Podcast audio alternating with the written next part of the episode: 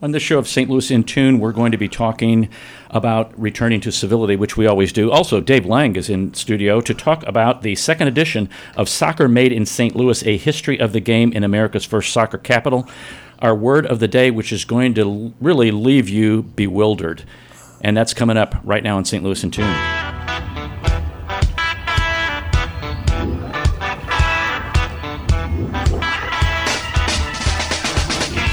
Greetings, listeners in Listenerland. Welcome to St. Louis in Tune with Arnold Stricker and Mark Langston, where we size up current and historic events involving people, places, and things in areas such as the arts, crime, education, employment, faith, finance, food, government, health, history, housing, humor, justice, and sports. We originate from and connect the gateway city to what is going on regionally, nationally, and internationally. And that's especially true today in this episode.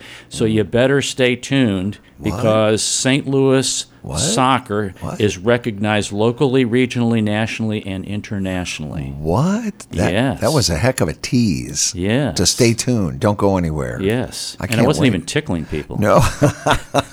I know. That's probably a good thing. I know. wow. It's going to be a fun show. It's going to be a great show. Yeah.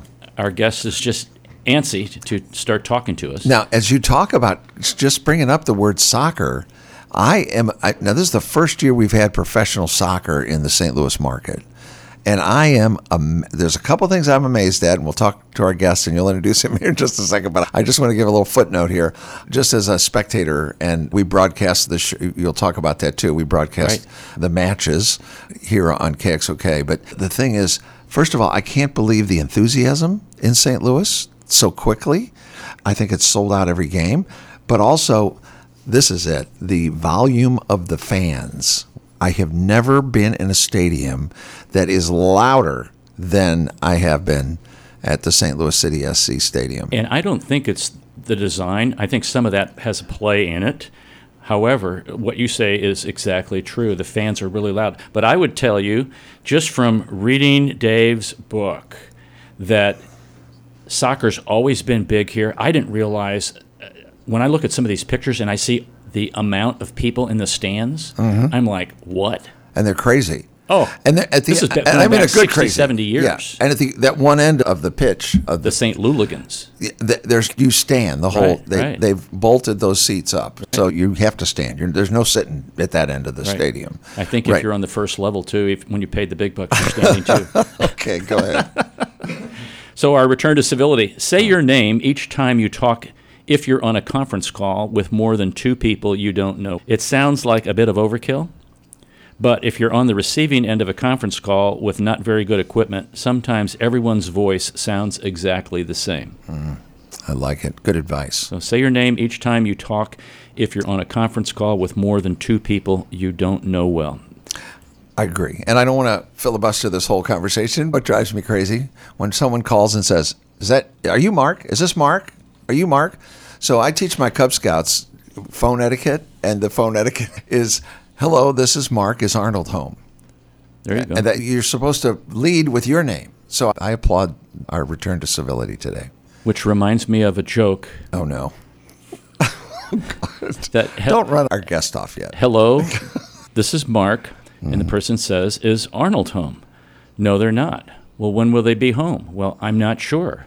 Mm. Well, could you leave a message? Well, they probably won't get it. Well, what? Why? Because he doesn't live here. I love it. All right. Oh my gosh. oh no. Oh, oh this, uh, folks, if you are, there Sorry, you go. If you're a soccer aficionado in St. Louis, and even if you're not, you need to get this book, Soccer Made in St. Louis: A History of the Game in America's First Soccer Capital. And we will avoid the Kansas City, St. Louis. Which is the real soccer capital, but it's America's first soccer capital. And the reason I say that is St. Louis has played a lead role nationally in the establishment of soccer for our country. And Dave Lange is in studio. He's covered soccer for various media outlets since the 1970s. This is newspapers and corporate communications when he was with Anheuser-Busch. Matter of fact, when he was with AB and they owned the Cardinals, he was the one who produced and began the magazine for the Cardinals called Cardinals Game Day Magazine, which continues to this day. He has also covered a variety of sports. Like I said, primarily soccer as a sports writer for the old St. Louis Globe Democrat, served as a youth soccer coach, and he's contributed a chapter to Soccer Frontiers, the global game in the United States, 1863 to 1913, by the University of Tennessee Press. That's a 2021 date. He's coached youth soccer, as I've said, holds a USSF National D coaching license, a coaching certi- certificate from the Royal Dutch Football Association, and he's senior lecturer at the University of Missouri St. Louis and an adjunct professor at Webster University. Dave, welcome to St. Louis in Tune. Thank you for having me, I think. He's catching on He- quick. he's going to fit right in here. He's going to fit right in here. Your, your background, you've done uh, just tremendous amount of things. You're a coach. You did you play soccer?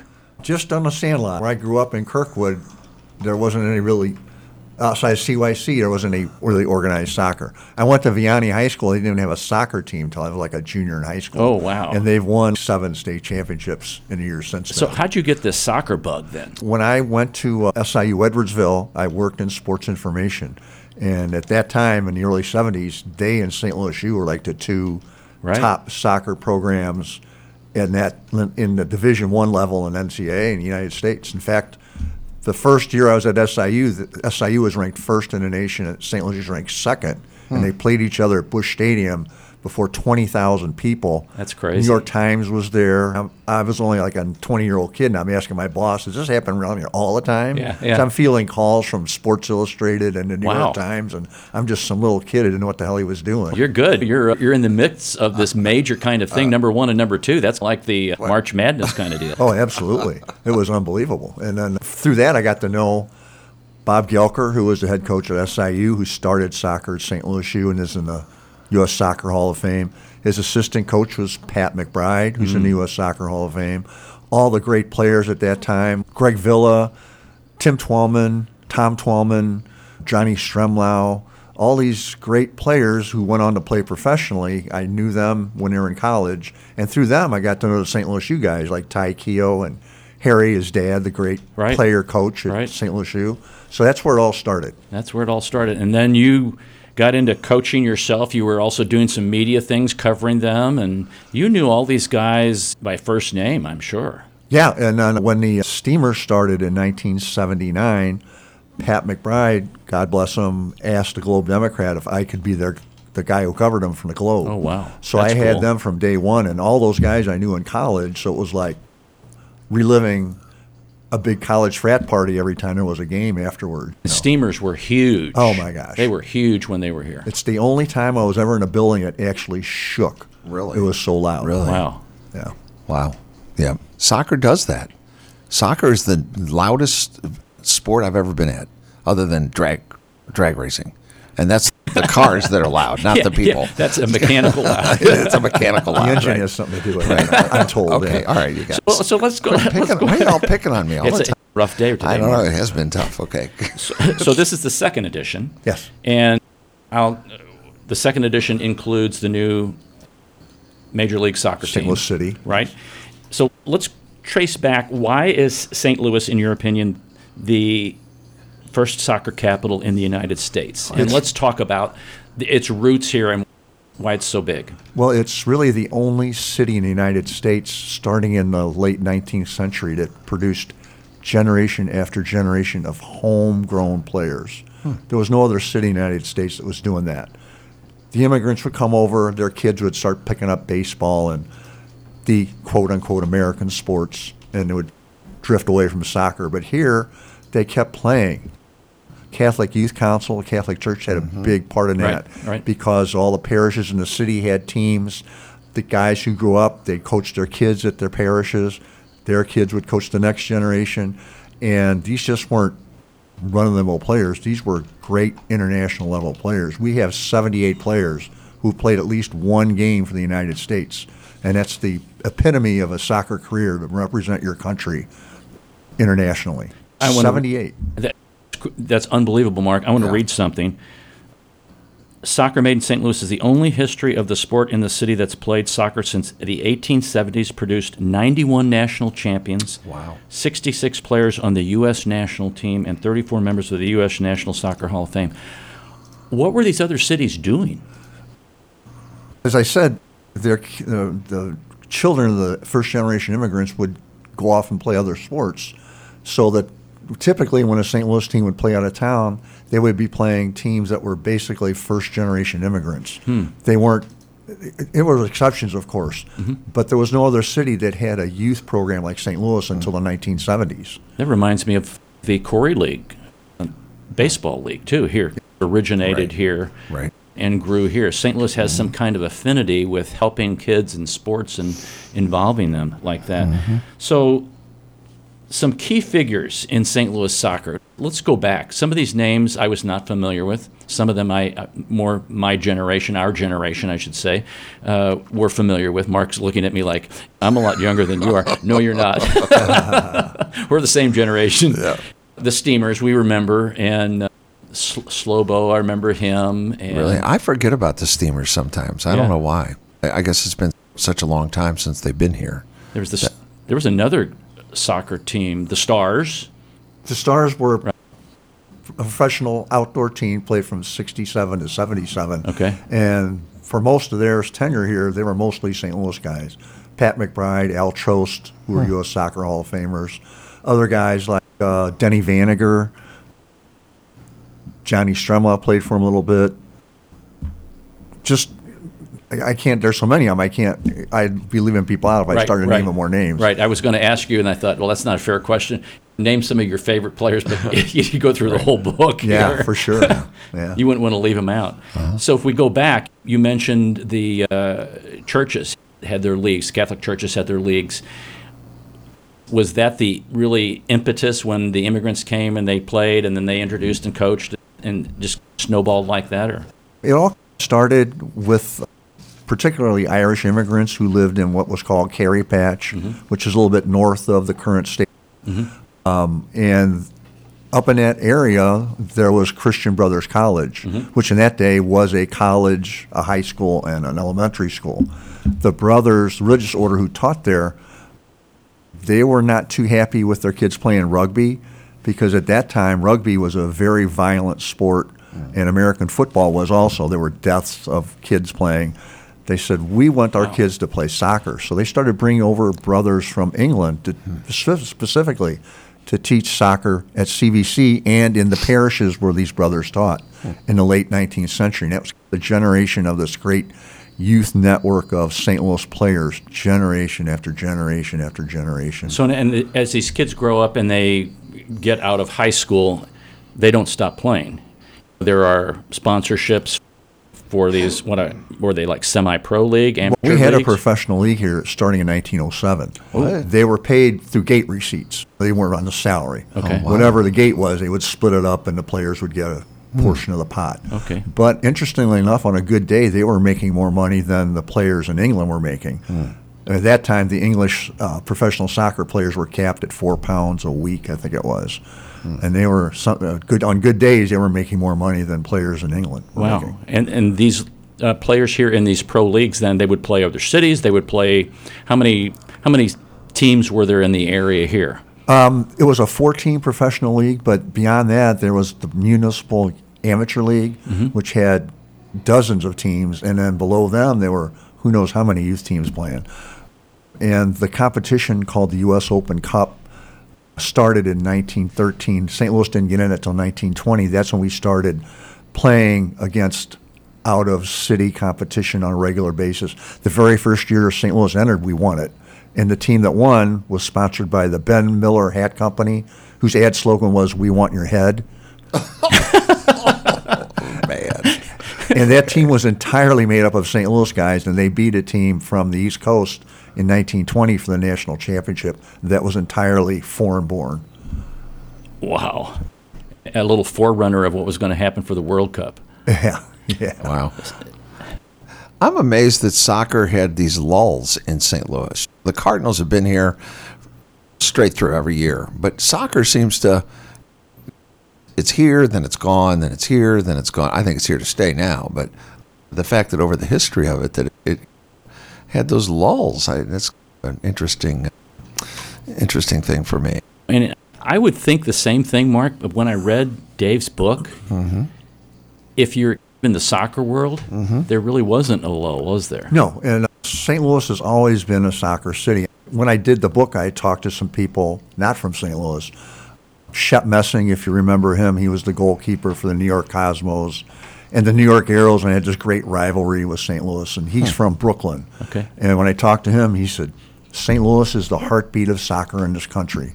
This is a guy from Brooklyn saying that. Wow, wow. What's Kansas City's deal? you mean Cowtown? I know. I'm sorry. I know. Dave's going. I got to get out of here. Now, the other thing I noticed, uh, I didn't know that games were played in Sportsman's Park. And when you have photographs of that, yeah, uh, this is amazing. The place was packed. Yes, they drew really well. And that's where the professional league, for the most part, played during its 30-year tenure, tenure from 1907 to 1938, I think. They played almost entirely at Sportsman's Park. They played doubleheaders on Sundays. And uh, Harry Keough, who fortunately I was able to interview for the first edition of the book, mm-hmm. his memory was incredible, and he would watch those games as a kid, and he said some of those game players were unbelievable. Now, you mentioned that in your background, you went to SIU Edwardsville, and there's always a tremendous amount of historical research and data and things available within St. Louis at the Missouri History Museum and also at the Central Public Library and things like that. Getting all of this information for this book, I know that somebody had written a doctoral dissertation on the history of soccer. I don't know if it was the history of soccer in St. Louis. Yes, for St. Louis University. And then, yes. then you took that and springboarded to what we have here. So go through that process a little bit so people understand that this isn't something, oh, I just went over here and I went to the library and spent a couple days and Mm-hmm. this is this is like a multi-year kind of deal. the doctoral thesis you mentioned was published in 1966 by Jimmy Robinson, who was the baseball coach at St. Louis U High. And when he was looking for a topic, there was a Catholic priest, Monsignor Louis Meyer, the soccer priest, they called him. He pulled Jimmy aside and said, Hey, Jimmy, I think you ought to do your doctoral thesis on the history of soccer in St. Louis. Wink, wink. And so that's how that happened. So hmm. that's really the only thing that existed before I did the first edition. So I had to do a lot of interviews, a lot of research. And you mentioned SIU, they have the repository of soccer historical material in the United States hmm. in their archives in the Lovejoy Library. Monsignor Meyer's uncle was a guy named Hap Meyer. He covered soccer religiously from the late 19th century until around 1970. All his stuff was uh, left to uh, SIU through Monsignor Meyer. And it included all the personal papers of a guy named Tom Cahill, who's called the father of American soccer, a guy Right. who lived in St. Louis for 30 years. All his stuff is over at SIU. Whenever somebody writes a book about the national soccer history in the United States, they always go to SIU and spend about two weeks going through all that stuff. You know, why SIU? What was the thing with that? Uh, Monsignor Meyer told me it was the only place that would take it. he said we had like 20 boxes of stuff. I didn't know what to do with it. And SIU said, oh, we'll take it. So, Seriously. yeah. Wow. So it's all in there. It's called the Louisa Bowen Archives in the Lovejoy Library. So, Wow, that's a crazy. gold mine. Great Yeah, story. it is. I thought there was going to be some real linkage there. No, no, no. It's a good story. And plus, a lot of these players, God bless them, have kept great scrapbooks.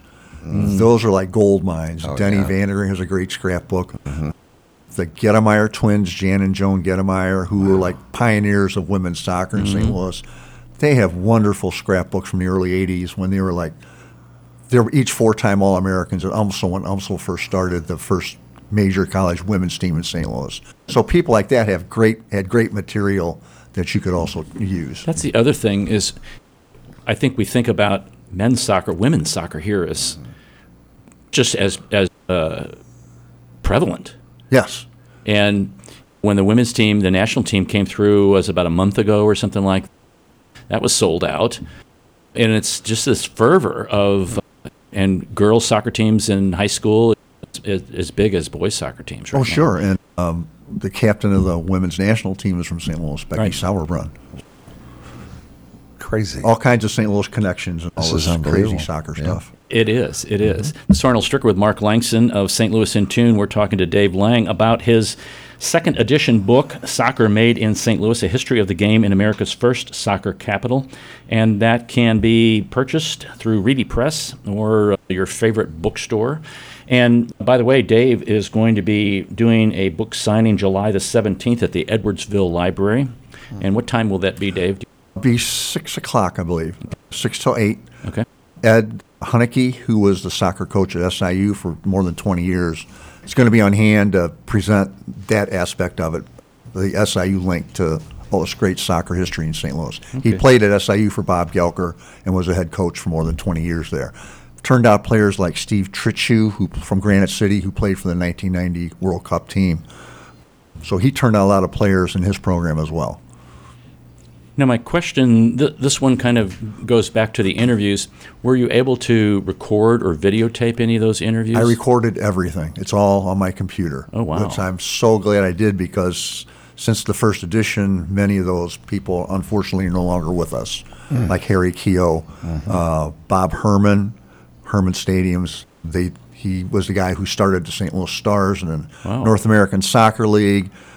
He wasn't a player, but he was promoter Mm-hmm. and developer. He donated the money for Hermann Stadium at St. Louis U. Hermann Trophy is his idea. Okay. The national most college, the most valuable player college soccer awards. People like that, I've got them all archived, so it's It- great. I'm great to have. Is your archive going to Edwardsville or? Whoever sure wants it, I mean, because I think there was some discussion about where is the soccer St. Louis Soccer Hall of Fame going to be, and Yes. maybe the hope is at the new city park or somewhere near there. yeah, that would make the most sense, I would think. Yeah. So people coming to games could stop by and enjoy it. Cardinals Baseball Hall of Fame. Right, right. That makes perfect sense to me. So uh, there's a couple things, and I'm going to prep you for some questions before we go to break here. I, I want to talk about the difference between play style between American and European style. I know there were different formations that occurred based upon changes in rules. And want to talk about that a little bit. Would like to talk about the wording soccer versus football. Uh, that's and then there's this. I guess the latest thing is, do you call it soccer club or football club or all these other elaborate terms that Americans want to attach from across the pond? The other thing would be talking about St. Louis U and Edwardsville, where they are now with their soccer programs. They seem to have dipped a little bit, and I, I think we all would love to see those two play as a number one and number two teams again sometime down the road. We'll go there if that's all right with you, okay? All right.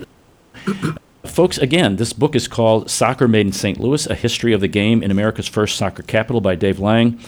Bill McDermott, who is a long time, t- speak a little bit. We got about a minute and a half. Talk a little bit about Bill. What's, Mr. Soccer, he's the longest tenured soccer broadcaster in the United States, hmm. going back to the early 1970s. He's called at every level World Cup, Major League Soccer, college. In fact, I think he did the first college game ever on ESPN. He did St. Louis U game here in the late 70s. So he's done it all at every level. He's, he's a treasure in St. Louis. He did the forward in this, and this is the updated version, second edition. And Dave's just done a wonderful job of laying a real history out with a nice balance of information and pictures. And I'm a picture kind of guy. I do the historical portion of it, though it really adds to what is our understanding right now of where we are. So those are some things, folks, I want you to think about. Uh, it's available at Reedy Press. So we're going to be right back for our continued interview. You're listening to St. Louis in Tune with Arnold Stricker and Mark Langston on the U.S. Radio Network.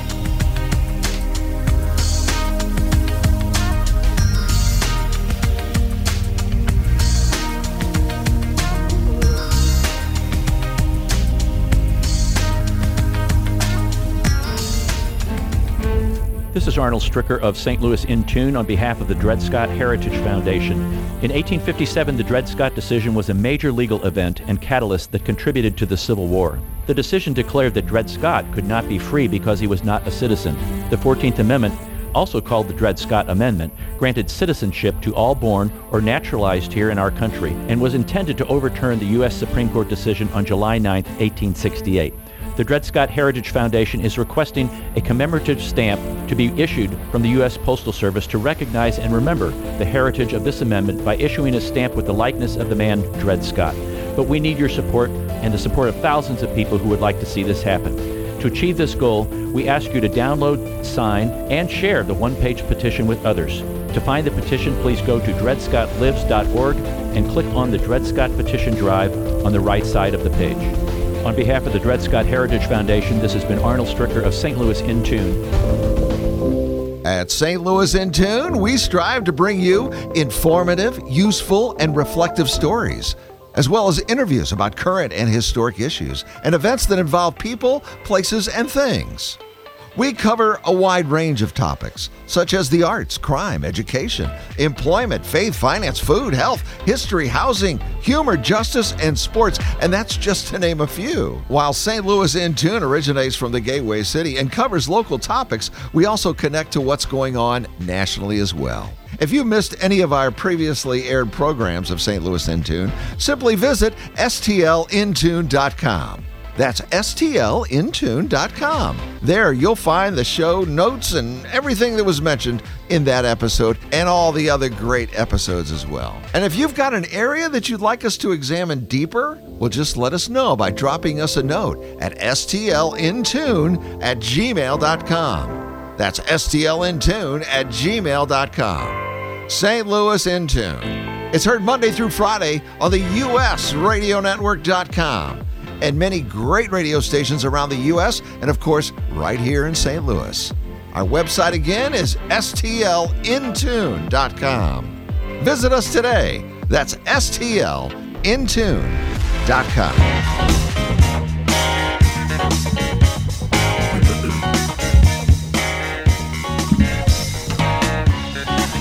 Out of Space.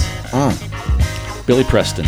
Fifth Beatle, one of many fifth Beatles. Yeah. Wow. Yeah, that's right. Well, you guys need to be doing a, a, a music show. Welcome back to St. Louis in Tune. This is Arnold Stricker with Mark Langston. We're talking to Dave Lange. He's author of Soccer Made in St. Louis, a history of the game in America's first soccer capital. And we were talking a little bit off air. Dave has, uh, you've written how many books, Dave? Uh, five. five books. He yeah. wrote a book uh, with Henry Givens. Yes, his uh, 32 year history of as, as President Harris Stowe, which uh, I really enjoyed working with Henry. Anybody's ever had ever the pleasure of meeting Henry would never forget the guy. Right, right. And uh, I worked on, did Denny Vaninger's uh, kids coaching book when he was the youth, state youth coaching director for state of Missouri. Did the Webster University 100th anniversary book, so things like that, yeah. What do you think of the state of soccer in high school sports? It's interesting. It's great because it gives all these kids this opportunity to play, uh, men and women, girls and boys, however you want to term it.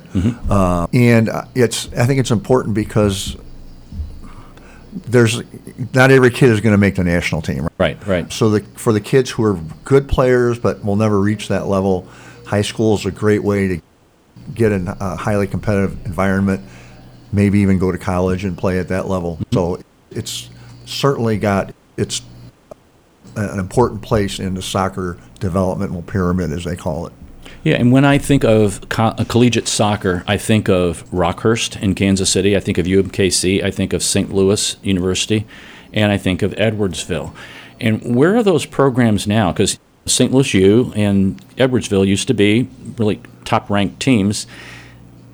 What's happened? I know lulls happen and things like that. Those to be expected, but is that a funding thing? Is it just an interest thing?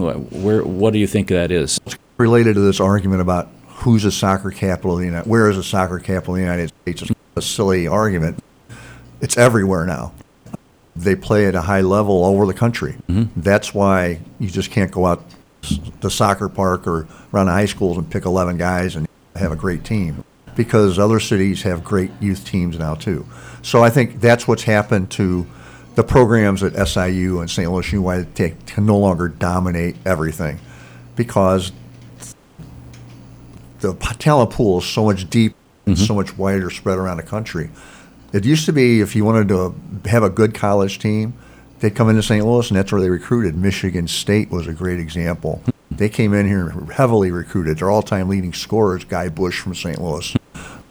Their uh, all-time leading goalkeeper Joe Baum is from St. Louis, and he coached at Michigan State for more than 30 years.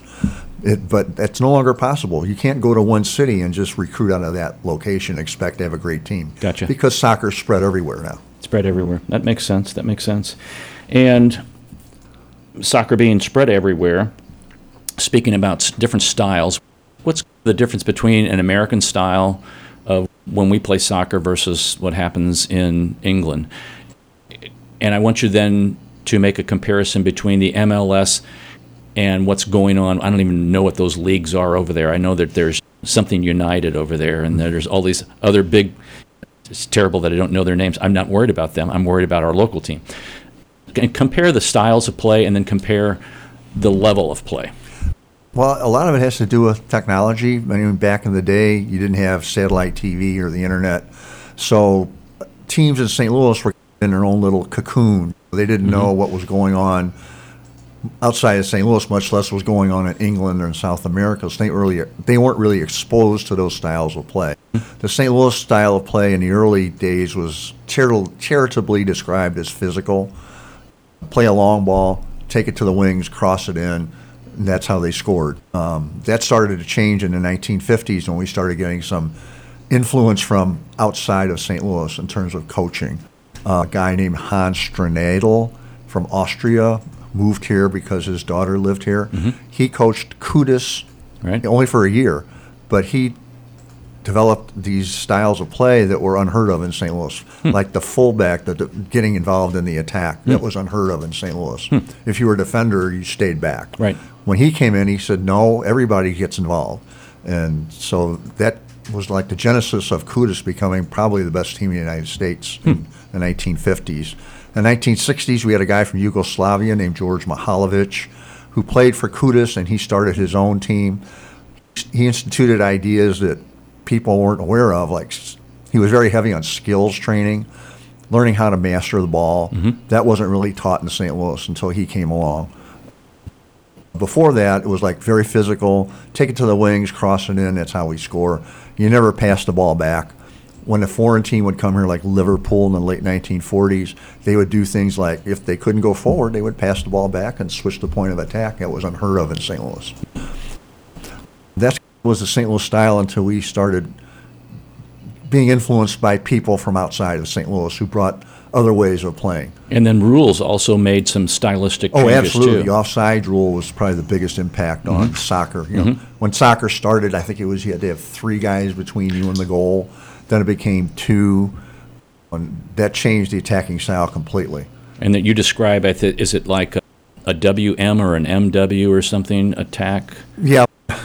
when soccer first started, they didn't even have a goalkeeper, believe it or not. Really? Yeah. What? this is we're talking about 1860s, Oh, okay, all right, 1870s. okay. So then a style came called the pyramid, which is shaped just like it says, a pyramid. But you had five. The, it was an inverted pyramid. Right. Five guys in the forward line coming down, the one goalkeeper in the back. Then it evolved from there. Various formations, WM. Brazilians played a 4-4-2, four defenders, four midfielders, two attackers. The Dutch said, no, there's no formation. Everybody attacks. That was called total soccer. And today it's like all over the map. Depending on what the situation is, that's how you play. And depending upon what the other team is playing exactly. too? Okay. Sometimes a team won't even play with a forward if they hmm. want to park the bus, as they call it, Okay. knowing they're overmatched. Okay, wow. But and St. Louis FC plays with St. Louis, St. Louis City. I'm sorry, plays with a high pressure attack. As soon as mm-hmm. we win the ball, we go to goal. We're not going to sit back and make 800 passes and then go forward. It's always attack oriented. I like how they attack the ball. oh, absolutely. They go after the ball all the time and cause a lot of errors to take place. Yes, and when I talked to Lutz Pfannenstiel, the sporting director doing the book, he said, "We're not going to have the best 16 guys in the world playing for us, so we can't play Real Madrid or Bayern Munich, we have to play to our level of ability. And that pressing, high press, counterattacking style is something that you can use if you have great athletic players who can do that. They may not be the most skillful players in the world, but if they're athletically good and fast and strong, you can play that style. So when we see what we see on a Saturday night here at a St. Louis City SC game versus watching a Real Madrid game or watching the World Cup, will we notice that much of a difference? or- Oh, absolutely. If you watch the English Premier League games on Saturday, which are on live TV here, those guys are so skillful. Uh-huh. They talk about one touch soccer. As soon as they get the ball, they're ready to make a pass or shoot. Uh-huh. They're so skillful they can do that. And they switch fields. Right. A guy may be on the far left flank. He'll pass the ball clear across the field and put on the foot of a guy in the far mm-hmm. right flank. Wow. You don't see that much here, but that's because those the skill levels of those guys is so high. Right. It is way different. Okay. I've grown to appreciate it and watch it. My sons watch it a lot, and I'll they'll pull me into it. And they're also watching Ted Lasso, which is Funny as Ted is, he's influenced a lot of people to watch soccer, isn't he? He really has. I think so. I really do. I mean, it's it's pulled me in, and now they had the last episode. I find it, and then they do the last episode. But it's a fascinating look at what's going on in soccer. It really is. Yeah. Yeah. yeah. Yeah. Anyway, So why do we call it soccer and not football? Obviously, we had football here. Or is that big of a deal? Just think, imagine in it's the late 19th century in St. Louis. You've got three sports called football. You got rugby, you've got soccer, and you've got gridiron football. Mm-hmm. There were occasions when teams would show up at games ready to play. A rugby team would show up thinking it's going to play a rugby game, and no, the other team was a soccer team. They're like, what? in England, they started eh, they, to distinguish it from rugby. They called it association football. Hmm. Okay. So they abbreviated it to ASSOC, which became soccer. Okay. And then in the United States, around 1900, they started calling it soccer to distinguish it from gridiron football and rugby. Okay. Okay. That makes sense. Yeah. All right. And the 1950 World Cup team, the, the surprise of, of everyone, but the St. Louis influence there. Re- reveal that to listeners about that particular team. In the late 1940s, after World War II, when they restarted the World Cup, the guy who was the head of the U.S. Soccer Federation at that time was a guy from St. Louis named Walter Giesler. And in the past, we just put together 15 guys and send them off to play in the Olympics or World Cup. Very little preparation, they get killed. He said, That's not going to happen. We're going to put together a team, we're going to train and prepare. And he put this in the, the first time really put this into effect was for the 1948 Olympics, which didn't turn out too well. But he had a chance to really hone that for 1950. So he there was a very purposeful effort to put together the best players they could find. Being a St. Louis guy, he knew about there was a team called Simpkins Ford. Most of their players were from the Hill, Italian guys. They won the U.S. Open Cup in 1948. So he knew that was a team that he could get some good players from. Then he heard about this guy who was just coming up in Coronet called Harry Keough. He watched them play and thought, ah, that guy's going to work. So when they had the trials in St. Louis, he picked six guys from St. Louis to be on the team. Hmm. Five of them were starters, four from Simpkins Ford and Harry Keough. And they almost beat Spain in their first game. Spain scored a couple late goals in, in, in- late in the game. Then they played England. It's like, how are we going to beat England? They beat England. It was one of those games where the English had a lot of chances. The goalkeeper, Frank Borghi from St. Louis, Harry Keough told me he said he saved the game many times. Great saves. Then, right at the end, uh, uh, with 10 minutes left, the English had a breakaway. One of the defenders from St. Louis, named Charlie Colombo, who is known for his kind of questionable play, flat out tackled the guy outside the penalty area. And the referee was Italian, supposedly went to Charlie and said, Way to go, Charlie, great play. so he just gave him a foul instead of a penalty kick. Wow. And uh, the ball almost went in, but Frank Borghi, Harry said, reached behind him and grabbed the ball just before it went over the line and cleared it away. And oddly enough, the United States could have won two to nothing. guy from St. Louis named Gino Pariani, I think it was, or Frank Wallace. Either one of those, Pee Wee Wallace. The two guys from St. Louis. I think it was Pee Wee Wallace had an open net with a few minutes to play, and an English defender cleared it off the line just before it went in. Uh, five of those guys were from St. Louis in the starting 11. Huge That's deal. like legendary, and people seem to think that's when soccer started in St. Louis. Well, actually, it started about 70 years before Right. that. That was the culmination of all these generations of players that we developed over the years. You know, you spoke about five players from the St. Louis area here, and I remember hearing somebody say, in basketball, you got five guys on the court, and you can have one superstar, and the other four can be, you know, average. But when you play soccer, you all have to be involved. You all have to be doing it. You can't have one superstar and 10 people just lame. They all have to be doing their part. Oh, if you're playing at a high level, the other team will figure out right away who Yeah. they can focus on to beat. So if you're weak in one or two areas, they'll jump on that right away. So I'm sure people will recognize the name that I'm going to say now, Hope Solo. And she was a longtime goalie for the women's team and was part of a, a professional team here in St. Louis. I didn't even know there was a women's professional St. Louis Athletica, they played here for a season and a half. This is all involved with, uh, in the mid 2000s, an attorney from uh, Alton named Jeff Cooper was trying to get an MLS team here.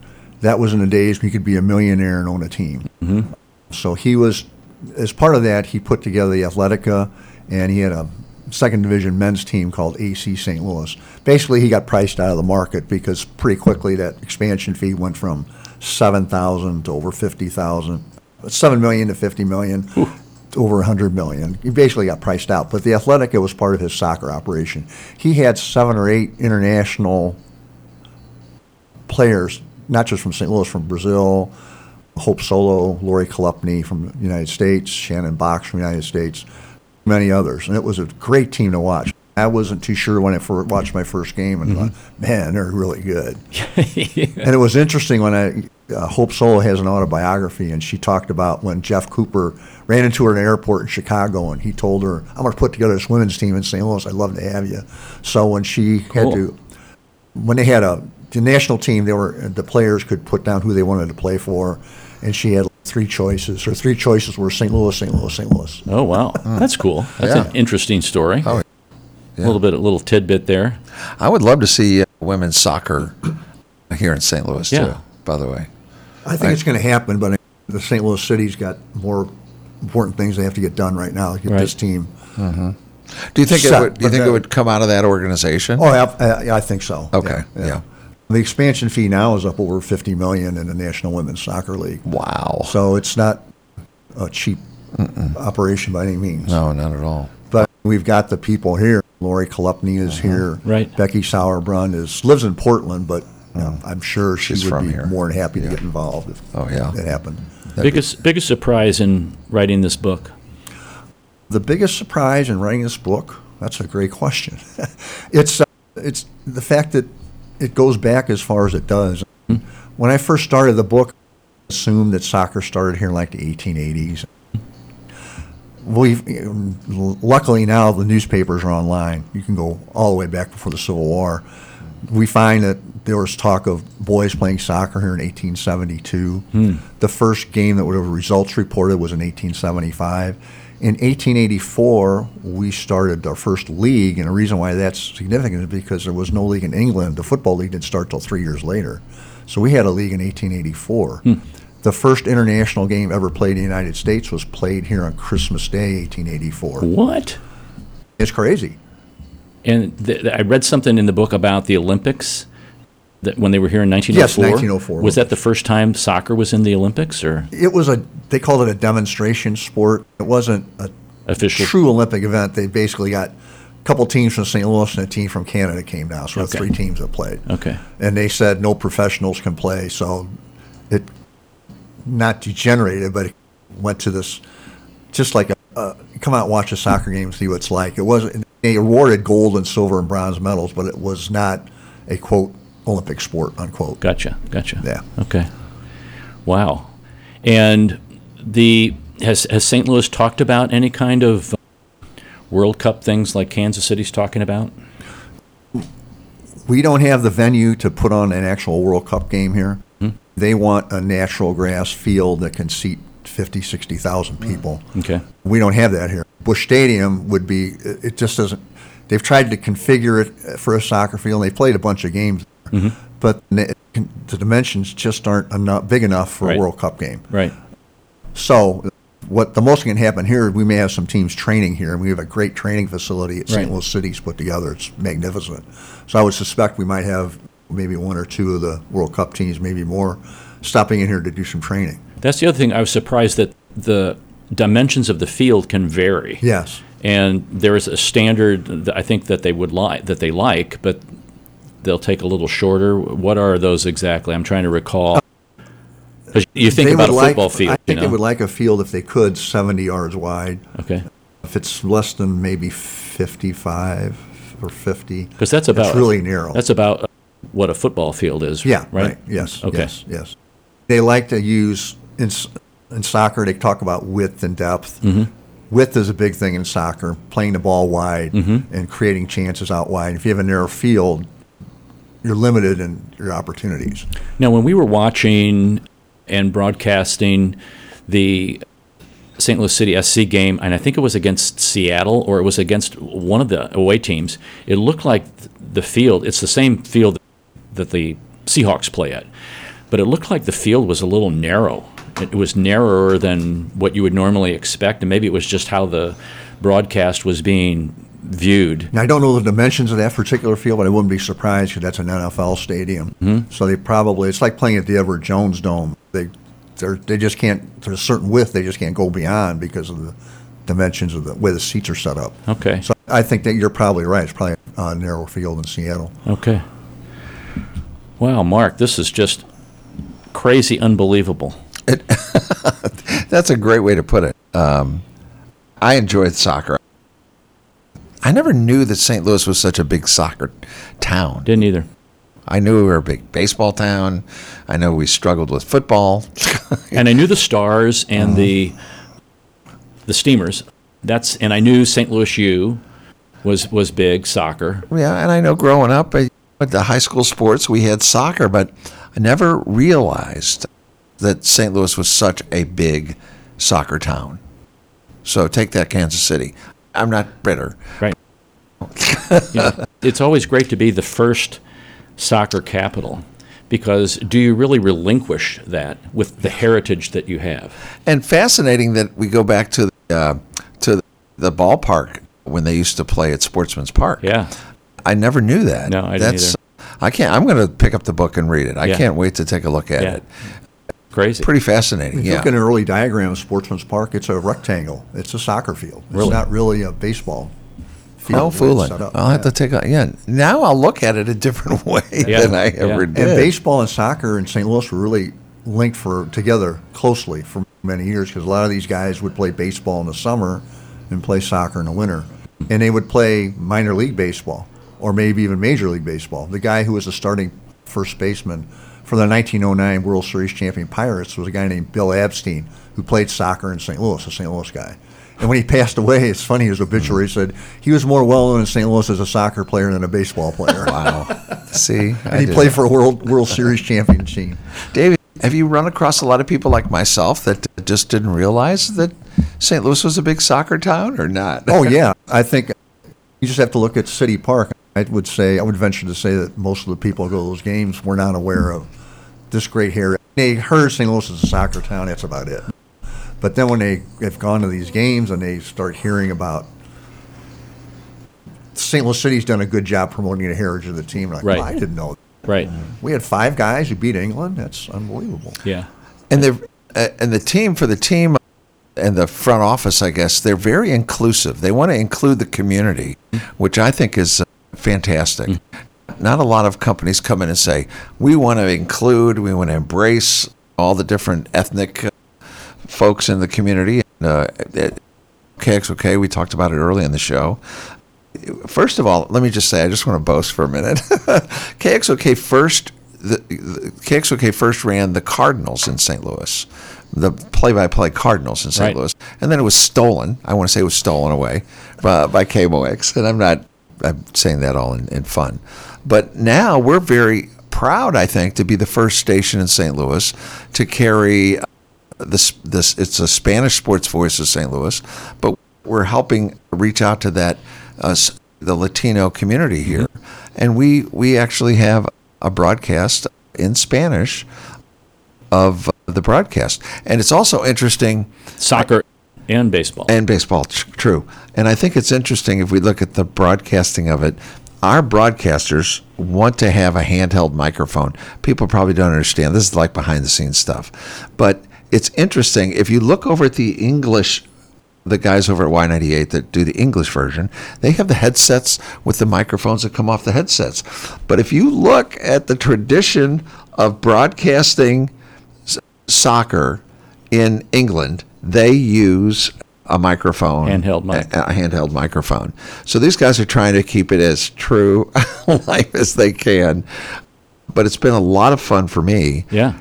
to watch it grow, and it's we have a saying that it's going to look differently at the end of the year than it did at the first of the year, and it is. It's really growing. It it's really evolving, and it's doing it very quickly, and they're doing it in a great way. And uh, I'm as part of Kicks, okay, I'm really excited to be a part of this movement. I really am. Yeah, we hope that broadcast on Saturday nights here from the stadium or on the away games too. Right. We're uh, Right. broadcasting that. Yeah. So we're trying to stay in the thick of it, and it's just exciting. I had no idea. It's great to be at the forefront of a group like St. Louis City SC, who is they've done the stadium well. They've rolled things out, Mark, as you were saying, and it's just amplified. When I read this, the colors of this book are in city colors, and it's all everything just links together. And it's, it's nice to see that it's done that way. Mm-hmm. And the reason, Dave, I wanted to have you on was to talk about exactly what you talked about this history that many people don't know about. and it's our hope they'll just get the book and really salivate over, man, I didn't know about that. Holy Right. smokes. What a great book, Soccer in St. Louis. I and, uh, can't. uh, and the story is continuing too. The last World Men's World Cup, in some of the games, we had two guys from St. Louis starting. Mm-hmm. Tim Ream played every game, and he was the captain of the team from St. Charles. Mm-hmm. And Josh Sargent played a couple games starting at forward. And now St. Louis this mm-hmm. city is turning out guys from St. Louis. Right? Miguel Perez in the last Vancouver game, he scored a goal, and I never heard the place that loud. Right. I mean, it's really loud there. I never heard it that loud when he scored that goal. It was a, it's graduation. Yeah. Right. Two days before. Yeah. yeah. And they have another kid named Caden Glover who's coming up through the ranks. Um, and obviously, they played soccer elsewhere before St. Louis City came here. They played for St. Louis Scott Gallagher. But St. Louis City is doing, doing a great job developing players. Right. And that's very critical. That's your feeder system. That's your farm system. sure. Yeah. Wow. And don't forget, Dave's going to be at the Edwardsville Library July the 17th. July the 17th. Put that on your calendar. Get that book from Reedy Press if that's where it's available. Mark, how much time do we have left here? We have five minutes? Okay. Not Well, I think I've got a couple funny jokes here. Oh, but first I need to do our word for the day. Okay, let's I- hear it. I don't want to uh, ignore that. Dave will appreciate this one. I don't want to. Wait, David's taking his headphones off and leaving the building right now. He's running from the from the studio. I know, I did. I started the car. it's remote. Thanks as he backs out. I know. All right, go ahead. You you flummoxed me. Flummoxed. Flummox. Flummox? F L U M M O X. Flummox. Okay. I will use it in a sentence, so oh. then you can might be able to define the oh, word. All right. Several traffic signals around the con- county seem to be less intuitive than others, judging by some of the mail that that the doc receives. One that regularly flummoxes drivers is on northbound Seminole Boulevard at the intersection of Ulmerton Road. Dave Lange, did you understand that? No. He, see, he's a college professor, Okay, junkhead so let's see. and he does it. I just I don't I think it so means bad. they don't have they don't know what's going on. Oh, you're on the right. You're on the right track. Uh, confused. confused. Yes. Confused or bewilder. Oh. Confused or bewildered. No one is completely sure where the word flummox comes from, but we do know that its first known use is found in Charles Dickens' 1837 novel, The Pickwick Papers," Hmm. and that has become quite common in both British and American English by the end of the Oh, 19th boy. century. wow. And one theory expressed by entomologists Mm-hmm.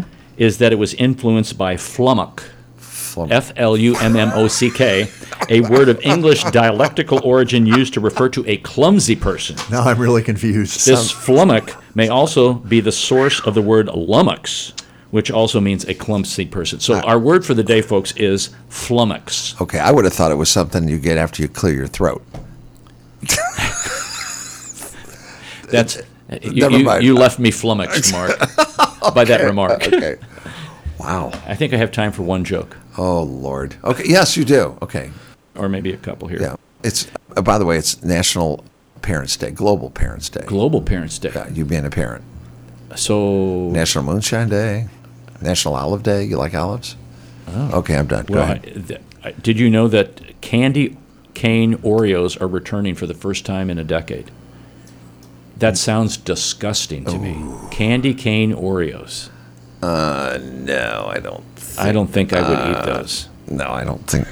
I don't. I don't. I don't think I like. Now, that. you know we give relationship tips here often. Oh gosh. Uh, gentlemen, want to make your lady feel special? Place her picture in the kitchen and write Employee of the Month. She'll love it. Follow me for more relationship tips. I'm kind of scared. You've seen these chocolate fountains Uh-huh. where you can take you take strawberries and you dip it in the fountain there and chocolate covered. Did there there is a biscuits and gravy fountain. Ooh. Ooh. Where you got the gravy's kind of overflowing, you take your biscuit in there and No. I have a picture of that. No, no, no, no, no. Stop that right now. Let's see here. I have some other words, but I they'll I'll save those. Hmm. Uh, there's a new. The legislature didn't pass online betting or betting or whatever that is, all that stuff, but there is this new kind of betting. It's called Roomba pool, where they set up the pool, uh, the pool balls on the table, and they put a Roomba on there, and they just turn it on. I'm serious. Oh my. Let's see if I can have. You guys one. need to restart I the Make It or Break I It know, show I that know, know. used to do. That's right. Oh, that's jokes, right. Oh, you that's right. Dave is getting a little. These jokes make it or break it. Oh, they're really bad. see. Let's see. I woke up. I'll stop with this one. I woke up to drink some water in the middle of the night, and I accidentally ate a whole pizza and cheesecake. Oh no. Thank you. Take a bow, would you please? Oh my! That's all for this hour, folks. Thanks for listening. Don't forget when the Martians invade, you have to check and see if they have soccer teams up there. Yep. There's only one race, the human race, and every one of us have different characteristics and is uniquely valuable. St. Louis in Tune is a production of Motif Media Group and the U.S. Radio Network. For St. Louis in Tune co-host Mark Langston, I'm Arnold Stricker. Remember to walk worthy and let your light shine.